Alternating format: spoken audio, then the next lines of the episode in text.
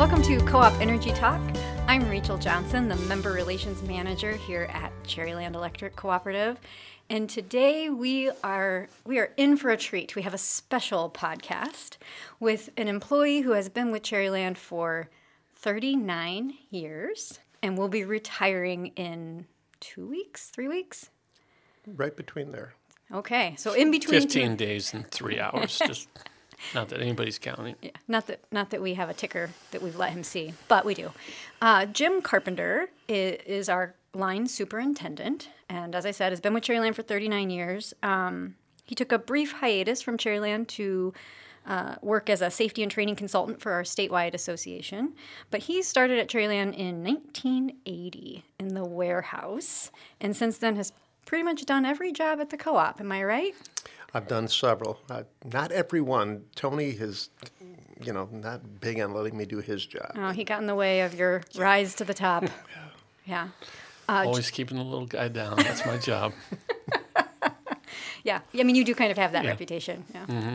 Um, but uh, Jim also was a lineman here. That's correct. And then, as line superintendent, has overseen our uh, safety program, our maintenance and tree trimming program, our metering department. So, pretty much, literally almost every job in the co op.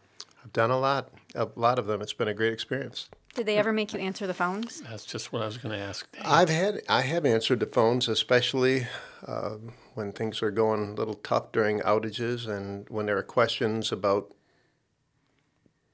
the length of the outage or why trees are being removed, that sort of thing. I've answered the calls. So, what's your craziest phone call? that you can talk about publicly. Wow. Uh, well, one. the craziest, the craziest has, has not been tree related or safety related. It, it was uh, a member who felt she could see electricity travel from the power lines to her chimney, and then I oh. used to do power quality investigations.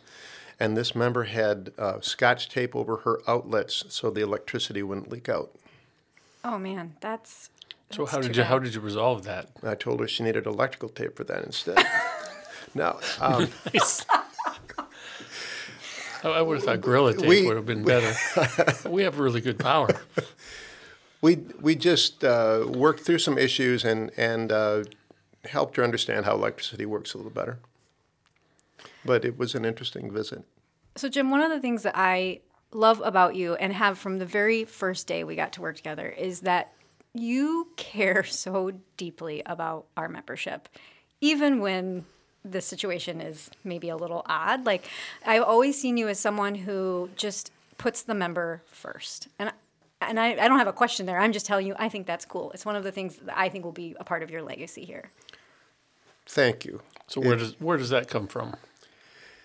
Boy, I wish I knew. Um, because I would try to train other people the same way. I I was talking actually with another employee today about that, about empathy we have for others. And you know, we all are a, a creature of everyone else who we spent time with. They they shape us. So I guess it was good people I've, I've spent time around and, and learned to care about. And um, you're welcome. and for those in the listening audience, we do spend a lot of time together running up and down roads. um, I, I don't know. I, have got a soft heart. I, I, recognize that. It's it's even hard to do this today. Hallmark TV's commercials, you know, make me weep a little bit. So it's it's just what's in me. And and uh, when we got involved with uh, Freedom Builders, it really affected me deeply. Um, we we've got a lot of members out there with a whole lot of different stories, and and we're only here because they need us, and we wouldn't even be we wouldn't be anything if, if it weren't for those folks that had a meter on their home or business. Especially those paying the bill. Exactly. Mm-hmm. Yeah, and I think that in a in a job like this, and even a job like yours, where you're resolving issues, often it can be easy to become hardened to people's stories. And so one of the things that is just really cool about the way you're describing this is that the opposite has happened for you. You've you've you've remained sympathetic and empathetic and and just respectful of the fact that some that people have stories and that people matter. The thing that's uh, always a balancing act is is recognizing that the varied nature of, of our members and realizing that we have to do what's best for them and the collective them mm-hmm. is so different. Um, what attracted you to Cherryland in the very, very beginning? I mean, you were working in the oil field at the time. Why did you pick Cherryland? I picked Cherryland. Uh, I had a, a, friend who worked here, also a runner like like you and I, Tony, and um, and the superintendent at the time was uh, someone my family had known for years, and I just I thought it would be a good place to be a part of, and a good place to put roots down. And I didn't know much about it at all, um, so it it sort of goes to the question you asked, Rachel, about the empathy and how where it came from. It, it grew here. Mm-hmm. It really grew here. Do you remember your first day? I do, yeah. Be, because uh, ironically, uh, one of the linemen who later became a safety person too looked very similar to the, the person who influenced me to come here. And uh, I was nervous as a cat, you know. And, and here's this guy, and I thought it was uh, it was my friend Craig, and it wasn't. And and I know this guy's he's got this grin on his face, and he's probably wondering why is this guy standing close to me? I don't even know who he is. but uh, yeah, I, I, recall my first day, and uh, you know, it's it's it's really been a blast. I, I just don't recall a, a lot of bad days. So if you could go back and say something to yourself on that first day, like what's what would you tell yourself or someone, you know, one of our other employees maybe here early in their career? I would I would tell any I would tell myself and I would tell any uh, new employee when you have the opportunity to learn more about the co-op, to anything, any opportunity you, you have to make you better, the co-op becomes better, and, and you just you just serve everyone so much better. And it, it, it's what's interesting as I reflect now, the things that have made me better as an employee here have made me better in the community too, and and it just grows. It just feeds off itself. What was your first community project after you started working here? I served on the Buckley School Board for two terms for eight years. And I've been on church committees and a lot of different things like that. Sang in a choir since high school, church choir. Jim, you're like the ultimate Renaissance man. You're like, yeah, I sing, I play guitar, I hang out at nursing hmm. homes, I, I whittle wood. I yeah, I whittle wood. I make I canes for veterans. Yeah. It's like I like want to be you when I grow up. I don't want to be that old, so go for it. I didn't want to grow up. So.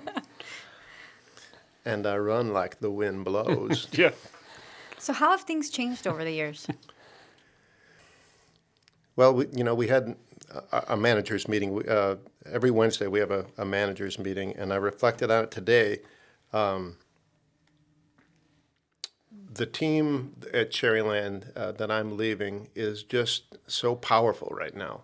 And I, I look at, sort of wonder, what would we have been with a team like that when I was here 39 years ago, 20 years ago? Um, so, what's changed? Um, a lot has changed, and, and very little has changed. The the frustrating thing when it comes to safety is um, nationwide, people are still getting hurt and killed the same way they always have around electricity. We're an amazing utility. We've never had a serious electrical burn here. We've never had a fatality. And I don't not believe, someone trying to get into the podcast. I don't believe you can yeah. jinx yourself. We are that way because our employees make good choices. We continue, excuse me, to train well. We hire well. We have high expectations, and then the employees make good choices. Mm-hmm. And 20, 25 years ago, our reputation wasn't what it is today or what we at least perceive it is today. Sometimes we perceive it's greater than it actually is, but we, we know that 20, 25 years ago, our outage time was terrible. Our, our rates were higher than our competition. Why do you think that was?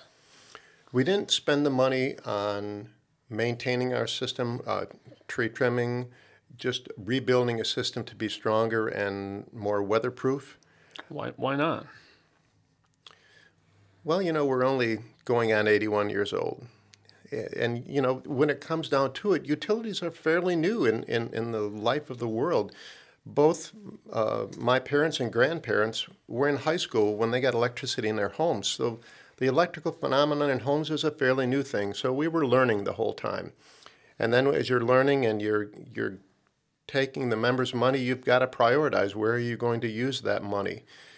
And probably at the time, the wires didn't seem that old, the poles didn't seem that old. And uh, now, as we're upgrading and making our system better, and the more we learn, and you know, you, it's interesting reflecting too, Rachel. You ask what's changed. We're encouraged to speak up and make a difference, and to you know to to learn and, and, to make us make all of us better. So I think that's one of the reasons, Tony, that we're our outage times and, and our reliability, all of that, we're encouraged to question why. And the, I mean, as the as the technology continues to change and improve, like part of what I think I and I agree with you, we have today is we're building teams who are innovative. That, that's that's how we are successful today, right? Is sure. just this kind of culture of innovation and and letting and, and looking at these technologies and constantly saying like, does this help us better serve our members? Does this help us better accomplish our reliability goals or or whatever those things look like? You know, it's funny we we tease each other. We're very comfortable with each other here, um, and about me being old, but the truth is, it's almost like there's not any. are. Because I am. That's not a joke. I'm sorry, Jim. I hate it, to be able to tell you that. Yeah. Too bad but it's like there is no way. age here. Nobody, you know, it doesn't feel like anyone thinks, well, he or she is too young to know mm-hmm. what the right thing to do is here. It's like there's no age when when we get together and make decisions, and it's just we're just there for the same reason. Yeah. And that, and that's the kind of environment where people either thrive or it's not the right fit for them. Right. But the mm-hmm. people who thrive in it have so much potential to do awesome, cool, yeah. amazing things. Yeah. And we have we have those people here now, which sure is fun. Which is very very fun. And you are a part of that legacy. I mean, you are old, but you are part of that. If I was a oak rocking chair, I'd be worth a lot. Someone would whittle you. yes.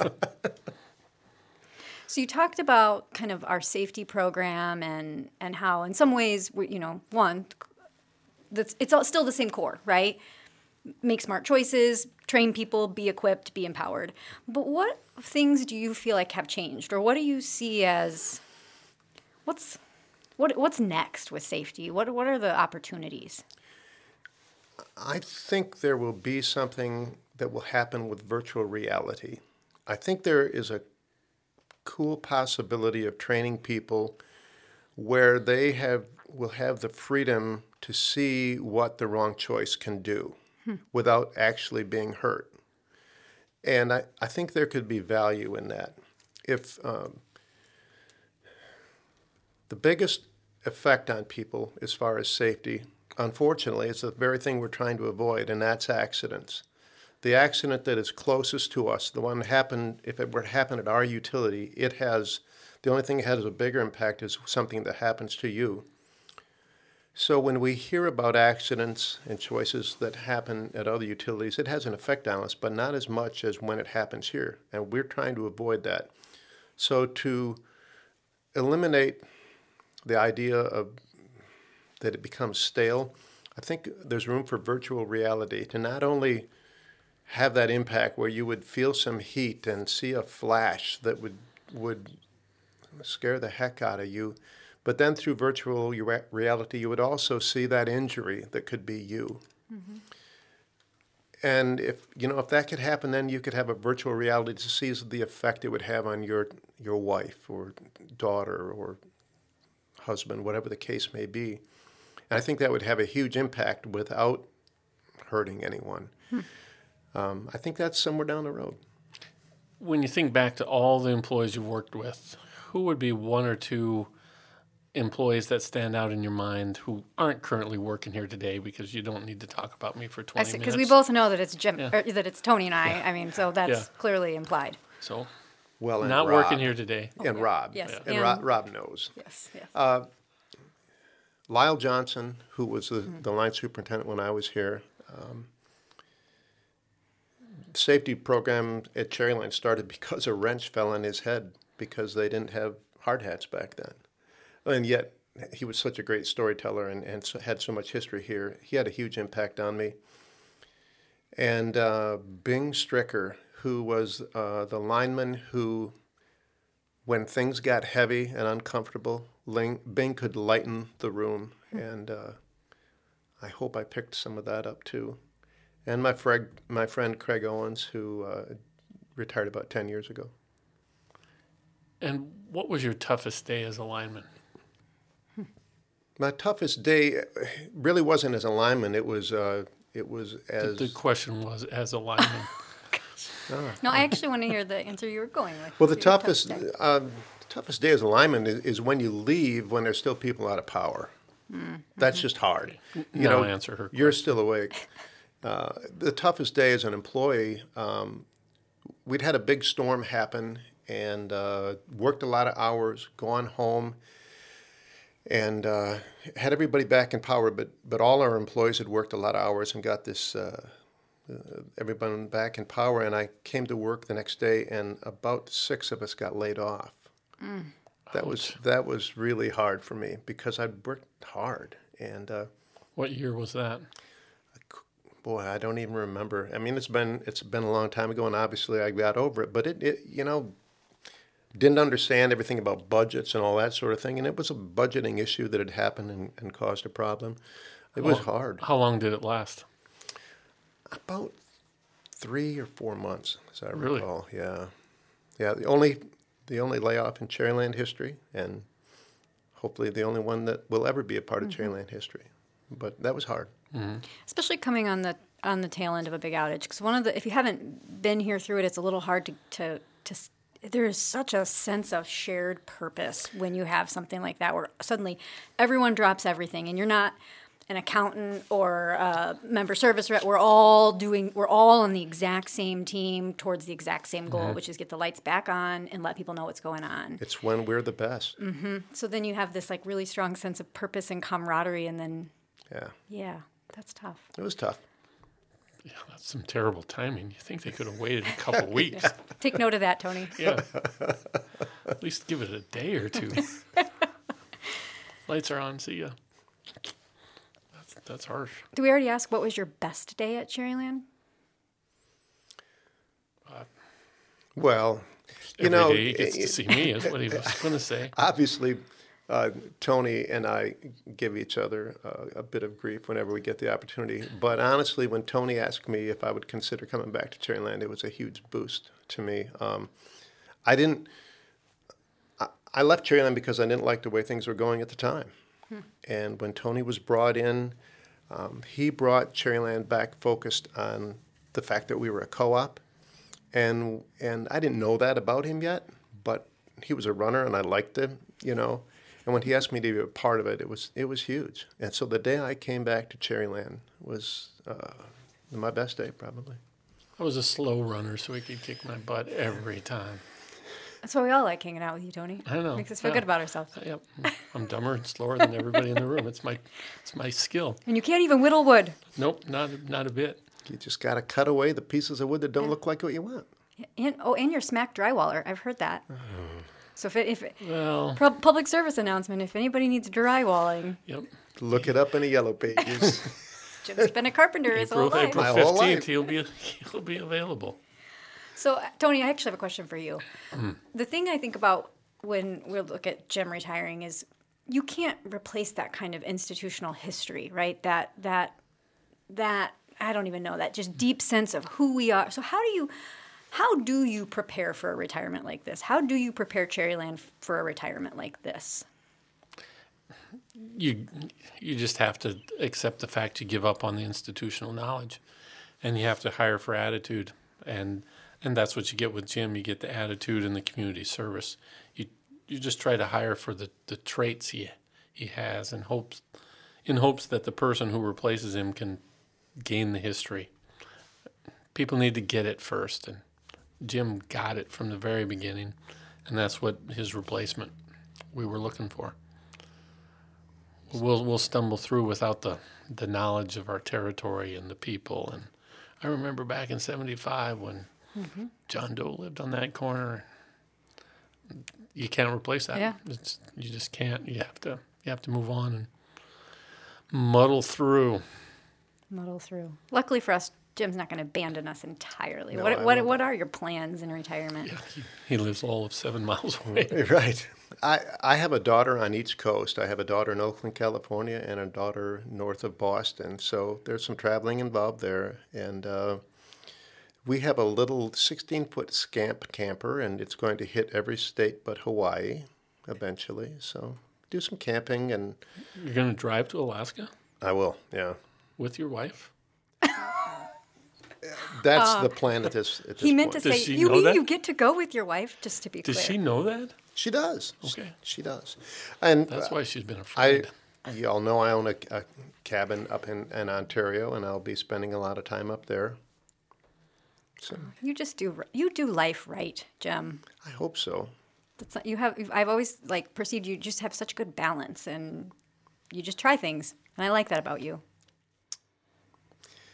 Yeah, thanks. Yeah. So if you so last chance, words of wisdom. There's 58 employees who will be here on April 19th or whatever is the day after the day you retire. What what do you want us to know? What do you want us What's your advice? What's your words of wisdom? What you permit, you promote. The perfect safety message. And and and certainly that's how you've I think helped shape our safety program along the way. Thanks. Yeah.